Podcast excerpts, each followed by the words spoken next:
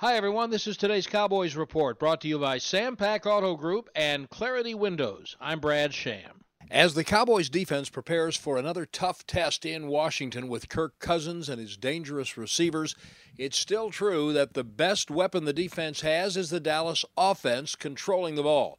Toward that end, with a three game uptick for the offense, does center Travis Frederick think they've finally gelled? I'm not sure that you can quantify a time that it finally hits. I do think that we're improving as a group, um, and, and improving in, both individually and as we play as a group. So I would say that yes, we are gelling better. Um, I can't say that yes, now is the time that we've gelled. Uh, so um, I do think that we're farther than we were two weeks ago, um, and hopefully we can continue to improve on that. The Cowboys activated rookie tight end Blake Jarwin from the practice squad to prevent his being signed by another team yesterday. Quarterback Kellen Moore was released to make room. He could resurface on the practice squad.